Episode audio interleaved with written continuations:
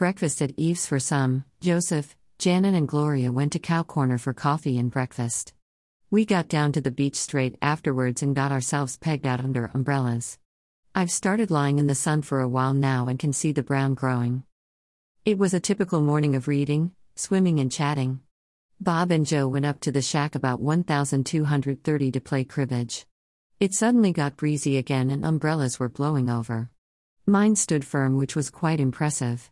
Joseph, Janet, and Gloria came down and they played Rummikub over lunch.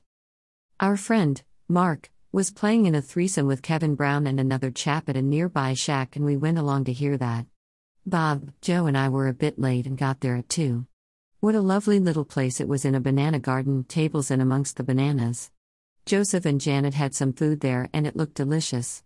We were really enjoying the music, sort of soft island sounds, and then the power went off at about 240, which ended things abruptly. It must have been very localized as when we got back to Eve's, the power was all on. Such a shame, and we will have to catch them again next week.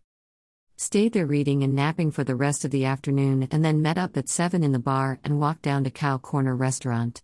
It's just down the road and owned by an Austrian lady who produces fabulous Indian and Austrian food.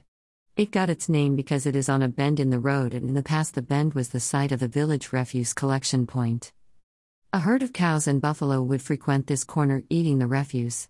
It has been totally tidied up in the last few years, and rubbish collection is now done in a different manner, but the herd of cows still hang out there overnight using some form of herd memory. Anyway, the restaurant is in a small traditional building there with a large and lovely garden lit with lanterns. We had a super dinner. I had what I always choose a chicken steak and a creamy mushroom sauce. Bob had chicken schnitzel with salad and chips, as did Joe. Gloria had a chicken burger and Janet had the veggie burger. All very lovely. Also, they have vastly improved the service since we were here in 2020 when they used to do an odd thing and batch cook the meals.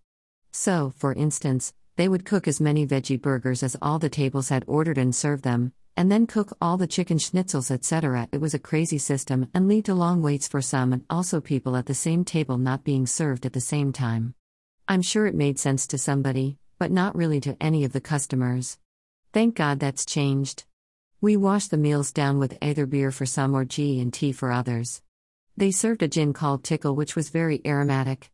It also caused a rash of jokes around the table that our waiter chose to ignore, having probably heard them far too many times, e.g., please give me a large tickle, etc. We had a lovely evening. Our bill for two, including drinks, was £12, so not as cheap as some, but very good value for the quality and quantity of the food. We'll definitely go back.